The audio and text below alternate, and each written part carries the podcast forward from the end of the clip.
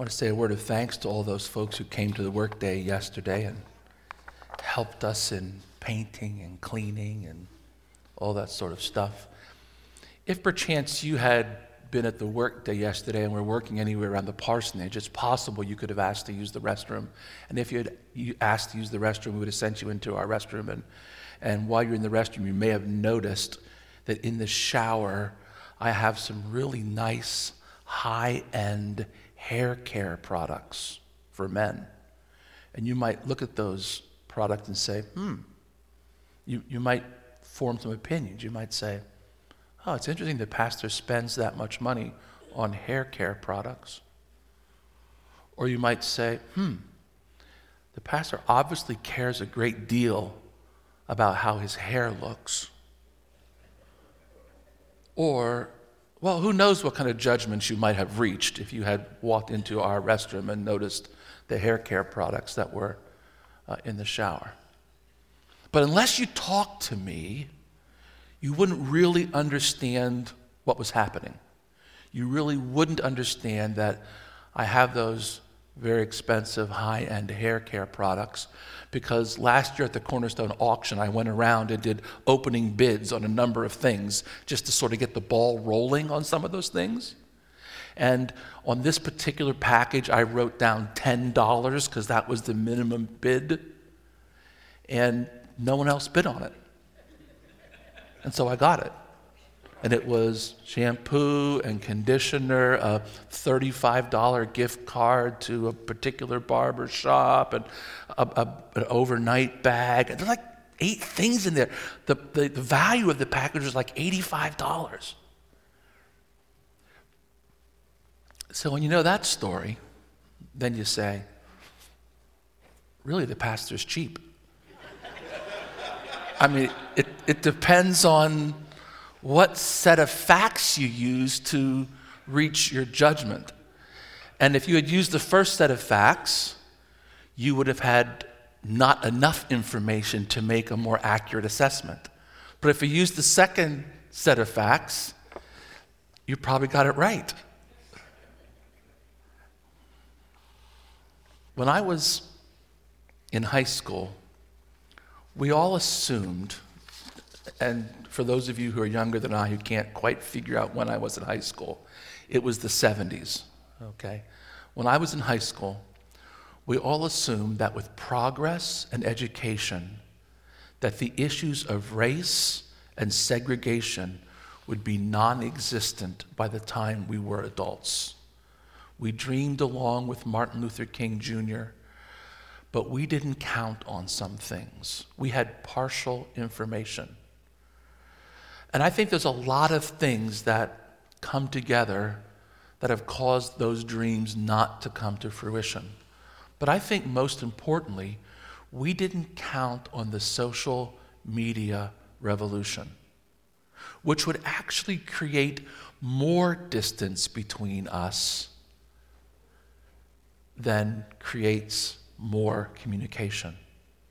Because of the distance between people that social media creates, it makes it easier for people to make poor judgments based on partial, partial information.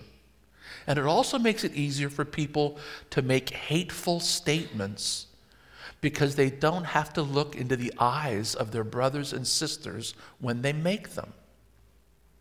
The less we know about one another, the easier it is to believe ridiculous statements about one another. The easier it is to rush to judgment. The easier it is to lose the sense of the brotherhood and sisterhood of humanity. The fact that the issues of prejudice, slavery, and injustice have been with us so long is no excuse to tolerate their existence. Human trafficking today even in our own community here in Connecticut, ought to make our stomachs curdle.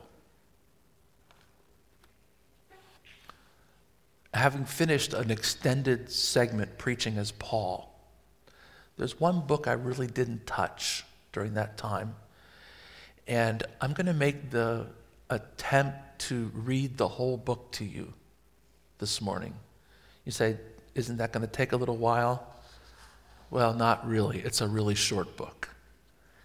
If you look um, just past the pastoral letters, past 1st and 2nd Timothy and Titus, and just before the book of Hebrews, there's a little book letter sandwiched in there, just 25 verses long. Philemon. This is what the 25 verses of Philemon have to say. It begins with the word Paul, which identifies Paul as the one who is writing the letter. Paul, a prisoner of Christ Jesus, and Timothy, our brother, Timothy's with him, to Philemon, our dear friend and co worker, to Apphia, our sister, to Archippus, our fellow soldier, and to the church in your house. Grace to you and peace from God our Father and the Lord Jesus Christ. When I remember you in my prayers, I always thank my God because I hear of your love for all the saints and your faith toward the Lord Jesus. I pray that the sharing of your faith may become effective when you perceive all the good that we may do for Christ. I have indeed received much joy and encouragement from your love, because the hearts of the saints have been refreshed through you, my brother. For this reason, though I am bold enough in Christ to command you to do your duty, yet I would rather appeal to you on the basis of love. And I, Paul, do this as an old man, and now also as a prisoner of Christ Jesus. I am appealing to you for my child Onesimus, whose father I have become during my imprisonment. Formerly, he was useless to you but now he is indeed useful, both to you and to me. I am sending him, that is, my own heart, back to you.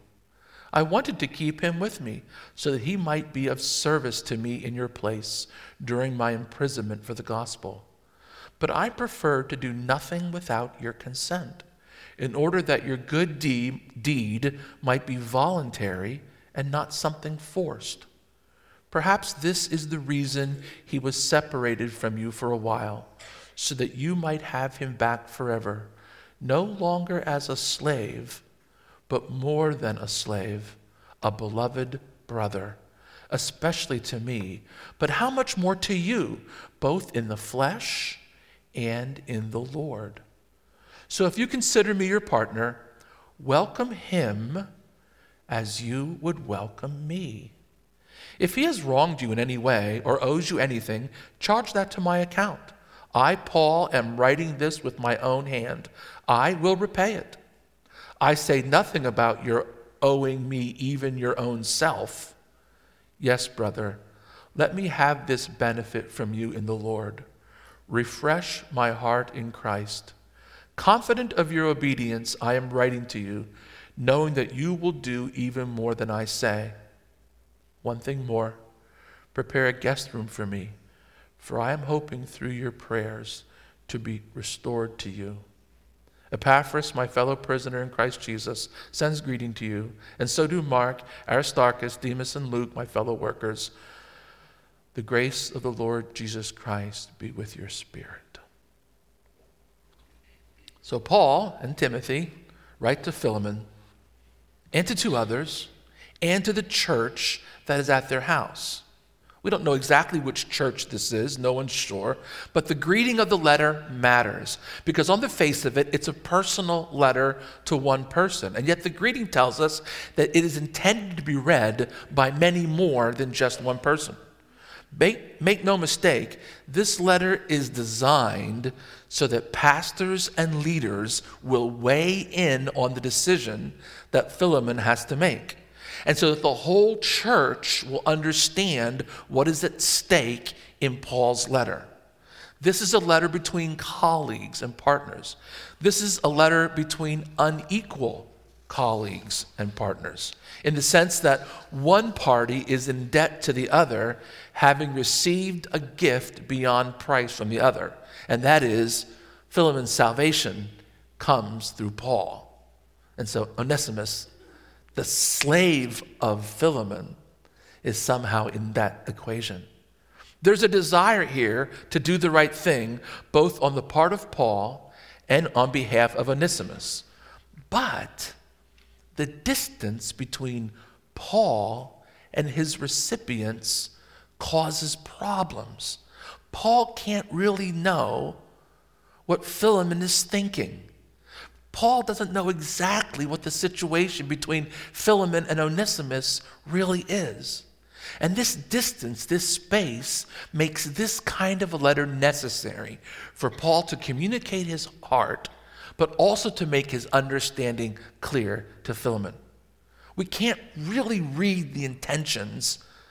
And part of the problem is Paul doesn't have the opportunity to explain himself if Philemon doesn't understand what Paul's asking. There's too much distance between them. And so he over communicates, as it were, in order to make sure everything is clear between them. And there's another problem. This request that Paul is making flies against all social norms. So it would be easy to be misunderstood here. Slavery is an accepted part of the social structure of that day. No one, including most slaves, thought it possible for things to be any different. Paul couldn't assume that Philemon would understand what or why Paul was asking what he was, since the request flies in the face of convention. This is confusing for the first readers 2,000 years ago, but it shouldn't be as confusing for us all of us who know slavery and oppression are wrong. Paul doesn't want to be thought of as manipulative, but he also wants to make it really clear that this request ought not to be refused. I mean, he states in the letter, I could just issue orders. So you understand Paul's status here. But that would create other problems, and it certainly would not be conducting the ministry after the manner of Christ, who never coerces, but always invites. Paul has previously mentioned that he's given up secret and shameful ways of making his points. No manipulation, no arm twisting, Paul says. And yet, if you read the letter, you sort of feel like there's a little bit of manipulation here and a little bit of arm twisting because the stakes are pretty high in this letter. And so, so why is it? Why is he willing to go so close to what he normally refuses to do? And, and though we can't understand everything that's being said in this short letter, there are some things that are really clear. Uh, this is the most surprising of all, I think, is why did this letter get saved? I mean, this is like a private correspondence. It's sort of like saving a grocery list. It's just, it's one request between two people. All the rest of Paul's letters are written to large churches to be circulated among the churches, have grand theological statements in, included. This doesn't have any of this. This is just a favor between two people. And yet the church thought it was very, very important to save this private letter. So it is significant because of that. It may be saved because of what Ignatius wrote 50 years later after this happened. Ignatius is an early church father. He writes a, a letter when he's uh, near Ephesus, and he talks about this amazing bishop in Ephesus whose name is Onesimus. And the reason we think that it's likely that this Onesimus, the bishop, it was Onesimus the slave is because both in Ignatius' writings and in this letter, both people use a pun to talk about the guy.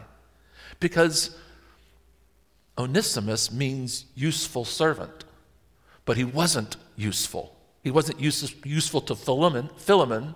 He became useful to Paul. And so Paul says, He who was once useless has become useful.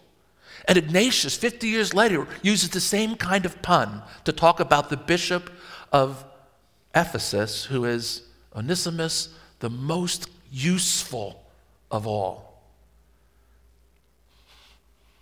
In any event, the letter is saved, and Paul is making an appeal on behalf of Onesimus. At some point, Onesimus was a slave, but we don't know the story. Did he run away from Ephesus and try to hide in the crowd in Rome, somehow come in contact with Paul. Maybe he was sent by Philemon to serve Paul initially. Maybe he was in Rome to hide from a previous master, or maybe all of the above are true. Regardless of what his past was, his future is he has become a brother in Christ. Paul wants to keep him because he's so valuable to him, and he's become a dear friend and brother to Paul. But Paul, in the setting, doesn't have the right to keep him because he's not Paul's slave and he has no right to a slave. Paul wants him freed as a co equal brother in Christ, but he doesn't have the right to do that. Paul also doesn't know if there is an indebtedness issue. You notice from the letter that Paul doesn't offer to buy Onesimus' freedom. He's not going to pay a slave's price. But if some action of Onesimus caused an injury or an indebtedness to his previous owner, Philemon, Paul will settle that if that's a, an objection of any way in granting Paul's request. Did Onesimus run away because of some impropriety or something stolen? To just forgive that out of hand might seem unjust. You get the idea here in this letter that Paul knows that he's imposing, but he's going to do it anyway. But he's also counting on Philemon's character and on Philemon's track record. So, so what is Paul doing? How is he using his authority? He's essentially saying, This man, who was once your slave, and an unuseful one at that, has become completely new. Something has changed. The unuseful one has become useful, especially to Paul. He would love to keep him, but that's imposing and presuming too much. And so I offer back to you, Philemon, that which was once useless as a useful partner, more than a partner, as a co equal brother in Christ. And Paul says maybe that's why all this happened. Maybe it all happened so that Philemon, you could be reunited with Onesimus, not as master and slave, but as equal brothers in Christ. That's the kind of change Jesus wants to make in all of our lives. We were once slaves to sin. Sin is a cruel master. Serving sin leads to deepening levels of despair and brokenness and bondage. But in Galatians 5, we read, For freedom Christ has set us free. Therefore, do not submit any longer to the yoke of slavery. Don't let any sinful action get a hold of you. Anything that diminishes your love, your ability to love others must be discarded. You have to exercise your freedom in Christ. For Philemon, he's going to have to stand against all social custom and admit a former slave into the intimate fellowship that exists within his church. In fact, what he's being asked to do by Paul opens him to some degree of public vulnerability. There will be a social cost to pay for bringing Onesimus into the full intimacy of his family. Paul knows that, and Paul says, pay it. This is one of the very unique things about the early church. All the dividing barriers that existed between people are coming down. Class divisions are falling away, gender divisions are falling away, wealth and social divisions are falling away. There is only one identity that means anything at all anymore, and that is are you in Christ? The only thing that matters. Nothing else is significant. Are you Christian? If you are, we are family. The Holy Spirit that is in me and the Holy Spirit that is in you binds us together more tightly than any blood relationship possibly could. And we are one in Christ. What was just beginning in Paul's day, what was a, a suggesting with a little bit of leverage applied in Paul's day, is absolutely required of us today. There is no room for prejudice of any kind in the kingdom of God. There are no second class citizens. We are fearfully and wonderfully made. We are colorblind people when it comes to making judgments about race. In fact, there are no human divisions that are honored in the kingdom of God. Are we all the same? No. We are pieces of the grand mosaic that God has created.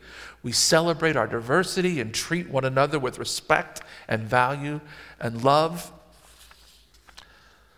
I think, I think there's a principle for decision making that is embedded in this letter that matters. I mean, consider the options. Paul could just keep Onesimus because Onesimus' whereabouts are likely unknown to Philemon anyway. Hiding in Rome would have been easy, and no one would have been any the wiser if the slave had just stayed in Rome. Why do anything at all? Except the brothers and sisters in Rome would know, and Paul would know, and Onesimus would know, and hiding from problems never solves any of them. Paul could have justified keeping Onesimus because he needed the assistance. I mean, it was, it was easy for Paul to find ways to justify doing what appealed to him. I mean, we don't have any trouble doing that kind of thing. If, if it's convenient for us and appeals to us, we just assume that's God's will, regardless of what other principles may be violated in it, because we tend to be a little self absorbed about things. But think about what Paul has endured up to this point. I mean, all those difficulties and trials and beatings and stonings. Don't you think he's entitled to a little bit of compensation in his old age and in prison? Doesn't he deserve someone who could go fetch food for him and make his life in prison a little more comfortable? I mean, I might have think, well, I might have decided that having Onesimus here for me was just God's will. God helping me out of a difficult time. But whenever I decide what God's will is based on what is best for me, or on the basis of what I want, I am making selfish decisions. That doesn't mean that sometimes God doesn't give us what we want. It means that when there are other concerns, morally or ethically, when the needs of others are a part of the conversation, we don't get to choose our current course of action based on what we want for ourselves. That's selfishness. Paul could have justified not sending Onesimus back just because it was too dangerous to send him back. I mean, being as far from Philemon as Paul was, Paul had no way of guaranteeing Onesimus' safety. He could be sending Onesimus back to his death. If Onesimus really was a runaway slave, Death could be a sentence lawfully imposed in that day.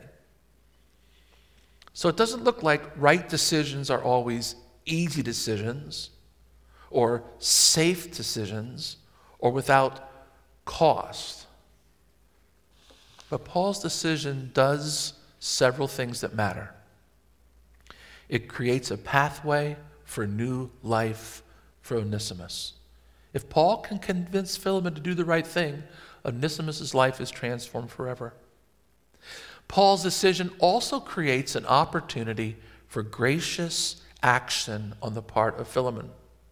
If Paul just issues orders, Philemon just has to comply. If Paul issues an invitation, it's an opportunity for Philemon to be gracious. There is a little bit of arm twisting involved in this. But I really believe that the arm twisting that Paul does is exercised in the defense of the weak. Because Onesimus has no legal standing in this culture. And if we're ever going to do any arm twisting or manipulation, it ought to be in the defense of the weak. This decision that Paul makes also is done in the face of the Roman church, so they know what Paul's asking. And it also sends a message to the whole church of Asia Minor, where Ephesus is. And so it's not just Paul asking Philemon, it's Paul asking Philemon and the leaders at his church and the church body there. This is a public decision so that it can be copied in other situations. I guess I need to offer a side note to this letter because racial tensions are so high in our world today. I've discovered over the course of my life that prejudices are everywhere. We tend to think of prejudices primarily in terms of skin color or gender, but, but there really are many, many more.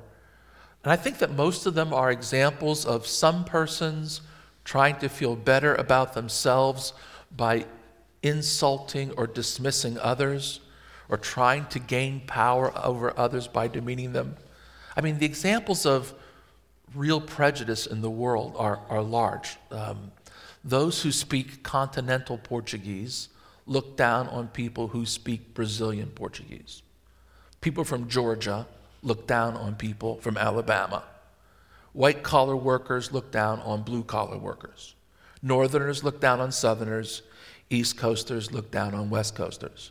Old people look down at young people, and young people look down at old people.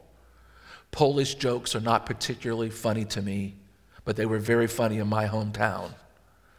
I don't, I don't say these things to belittle the very real threat that prejudices are to people I only mention them because prejudices are a part of the fallen nature of humanity. They are sinful, they are demonic, but they are common. Stereotyping, profiling, hiring biases, or just simple barriers to friendship are experienced by every kind of minority that exists. Some minorities feel the injustices more than others, depending on the degree of discrimination. Sometimes, almost all the time in my life, I have lived as a majority. Occasionally, rarely, I have been a minority. And in those short times, I've discovered just a few things, things I would have never known before if I had never stepped into the role of uh, being a minority at all. This is what I've learned. When living as a part of the majority, and look at me, white male, so we know that privilege accrues here. It is impossible for me to know how those in the minority feel about the way life works, about the privileges the majority enjoy or about the nature of the oppression that minorities routinely experience. I can't know it. I can, I can think I know it. I can pretend that I know it. I don't. Members of the majority can read books about prejudice or learn about it on television, but we know nothing at all. And we know less than nothing until we've experienced similar prejudice and had no way to escape it. It's a whole different thing if you can place yourself in a situation of being a minority to try to understand, but then you have the ability to step out of it. But when you can't step out of it, all of the calculus changes. It's completely different. And as long as I'm a part of any majority, I must humbly listen to those in the minority in order to learn how others feel and experience life. I need them to tell me what I cannot know on my own and what I may likely never experience. Honestly, I do not know or understand the fear that many women feel if forced to walk anywhere alone at night. I can't know that. I can recognize it when someone tells me about it, but I can't completely understand it. I cannot understand the fear that mothers of black sons must have when their children hit 16 and learn to drive. It's a real thing, but I can't understand it. It's important that I know that I can't understand it. I cannot know what it's like to live in a country where I do not speak the primary language well. We, if, if you haven't actually been in those shoes, you can't understand them. But this I know. In the kingdom of God, we have no part in any discriminatory practices. And because we are already living lives that are made possible by God's grace, by definition, we ought to be continually humble. That puts us in a position of listening to those who are experiencing the pain of injustice and prejudice.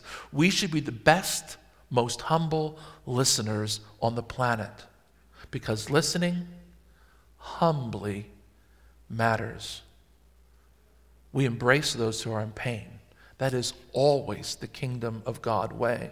Because the kingdom of God is the kingdom of justice justice for everyone, tempered by the mercy of Christ. Martin Luther King Jr. famously said, I have a dream that one day in the red hills of Georgia, the sons of former slaves and the sons of former slave owners will be able to sit down together at the table of brotherhood. This should not be a dream just for Georgia or for the United States of America. This should be the reality of every place that the kingdom of God exists. If we are less than this, it is to that same extent that we are living as less than citizens of the kingdom of God with integrity. That's the message of Philemon that we are called to humbly listen and exercise on behalf of the weak. I don't know that I know how to say more than that. And there are others who can speak much more eloquently and from better experience about this issue.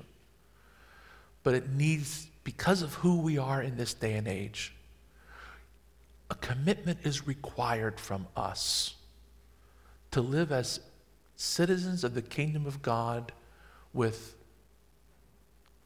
credibility and integrity so that we listen humbly and by the grace of the Holy Spirit remove any sense of pride or prejudice from our lives. Let's pray together. Gracious God, we are grateful for your word, which continues to teach us. We ask for your forgiveness if we have participated in ways steeped in prejudice or discrimination. And ask by the presence of your Spirit that we would love one another with the love of Christ, that we would recognize each of us as fearfully and wonderfully made, and we would praise you for your goodness in creation and for your grace in our daily lives. Help us, Lord, to truly link arms with one another, that together we can live as your children with joy and integrity. We pray this in your name. And now may the peace of Christ guard your hearts as you do all you can by the gift of the Spirit to glorify the one God we serve, Father, Son, and Holy Spirit. Amen.